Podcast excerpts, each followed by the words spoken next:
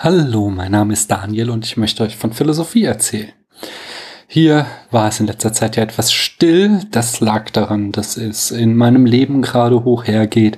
Außerdem habe ich ein Corona-Tagebuch der schönen Gedanken drüben auf YouTube geführt.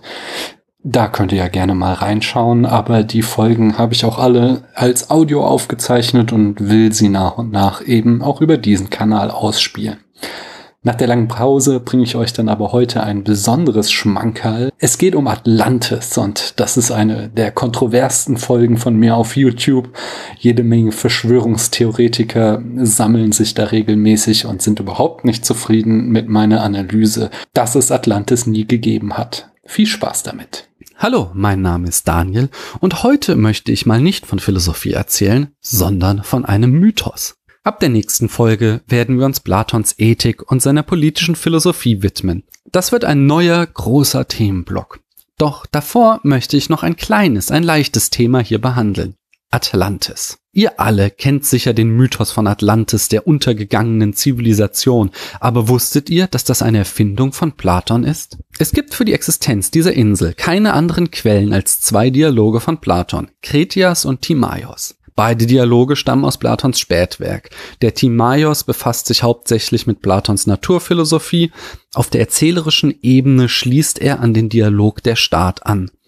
Die gleichen Gesprächspartner kommen am nächsten Tag wieder zusammen. Nachdem Sokrates im Dialog der Staat eben den idealen Staat entworfen hat, möchte er nun prüfen, wie er sich im Kriegsfall bewährt. Allerdings wird dies dann im Timaios zunächst noch zurückgestellt und wie schon erwähnt die Naturphilosophie besprochen. Die Prüfung des idealen Staates wollte Platon stattdessen im Dialog Kritias behandeln.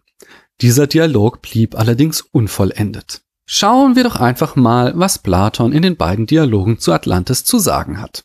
Er lässt Kritias dort erzählen, dass es eine ägyptische Überlieferung gibt, wonach vor damals 9000 Jahren, also vor mehr als 11.000 Jahren von uns aus betrachtet, sich Athen im Krieg mit Atlantis befand. Als Hintergrund, das war die Epoche der Jungsteinzeit. Wir wissen heute, dass die Menschen damals erst anfingen, den Ackerbau zu erfinden und so aus nomadischen Jägern und Sammlern die ersten sesshaften Dorfgemeinschaften wurden. Zurück zu Platon. Die Überlieferung von Atlantis soll Kritias von seinem Großvater erzählt bekommen haben, die der wiederum vom legendären Athener Staatsmann Solon gehört hat, der sie in Ägypten von einem Priester aufgeschnappt hat. Nun, das ist ja jetzt nicht unbedingt das, was wir eine sichere Quellenlage nennen würden. Atlantis war dem Mythos zufolge eine Insel vor den Säulen des Herakles, die aber mittlerweile im Meer versunken ist. Die Säulen des Herakles nennen wir heute den Felsen von Gibraltar und den Berg Jebel Musa in Marokko. Sie fassen die Straße von Gibraltar ein, die Grenze zwischen Mittelmeer und Atlantik. Der Legende nach soll Herakles an ihnen die Inschrift nicht mehr weiter angebracht haben, um das Ende der Welt zu markieren. Lange Rede, kurzer Sinn. Atlantis soll eine Insel im, wait for it, Atlantik gewesen sein. Nein, doch. Ah. Kritias erzählt, dass es eine mächtige Seemacht war, die große Teile des Mittelmeers beherrschte.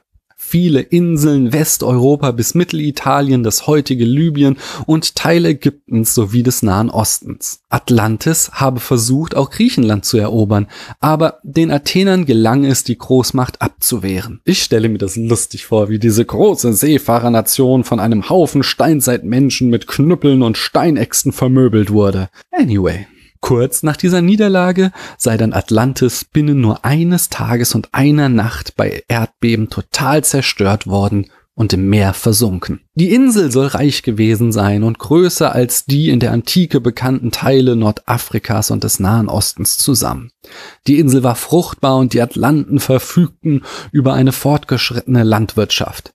Die Hauptstadt war unglaublich prächtig, super symmetrisch und wies merkwürdige Ähnlichkeiten mit der griechischen Kultur in Platons Tagen auf. Wie jeder, der in der Antike was auf sich hielt, stammte das Volk von Atlantis natürlich von einem Gott ab, nämlich von Poseidon, dessen Halbgottsohn Atlas der Herrscher in Atlantis war. Die Niederlage gegen Athen und die anschließende Vernichtung von Atlantis sei eine Strafe der Götter gewesen, da die Atlanten zum einen ihr göttliches Blut mehr und mehr mit dem widerlichen Blut von Menschen vermischt hatten, also mit Menschen in die Kiste gesprungen waren ekelhaft. Zum anderen wollten die Götter auch die Hybris der Atlantis-Bewohner bestrafen. Das ist es im Großen und Ganzen, was Platon uns von Atlantik berichtet. Was können wir als Philosophen damit anfangen? Und vor allem, hat es Atlantis tatsächlich gegeben? Nun, Platon lässt Kritias mehrfach betonen, dass es sich um eine wahre Überlieferung handelt.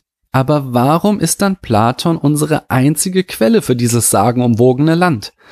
Dieser chlorreiche Sieg der Athener über Atlantis wäre doch sicher in Mythen und Legenden überliefert worden, genau wie der Sieg über Troja.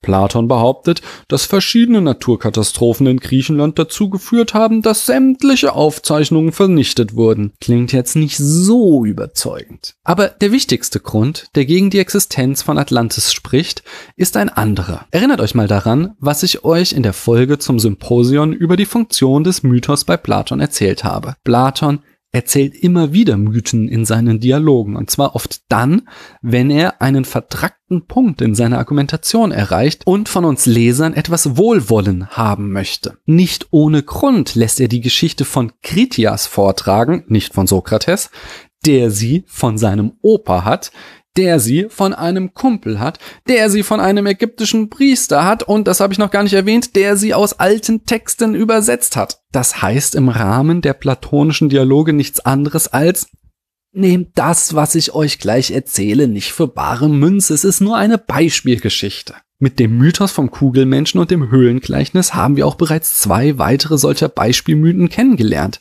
Glaubt ihr wirklich, dass Platon der Überzeugung war, dass wir einst Kugelmenschen waren und alle in einer Höhle sitzen? Das sind Allegorien, so wie etwa die Matrix eine Allegorie ist und wir nicht buchstäblich Batterien für Maschinen sind, was, by the way, überhaupt keinen Sinn macht, da man viel mehr Energie in menschliche Körper stecken muss, als man da herausholen kann.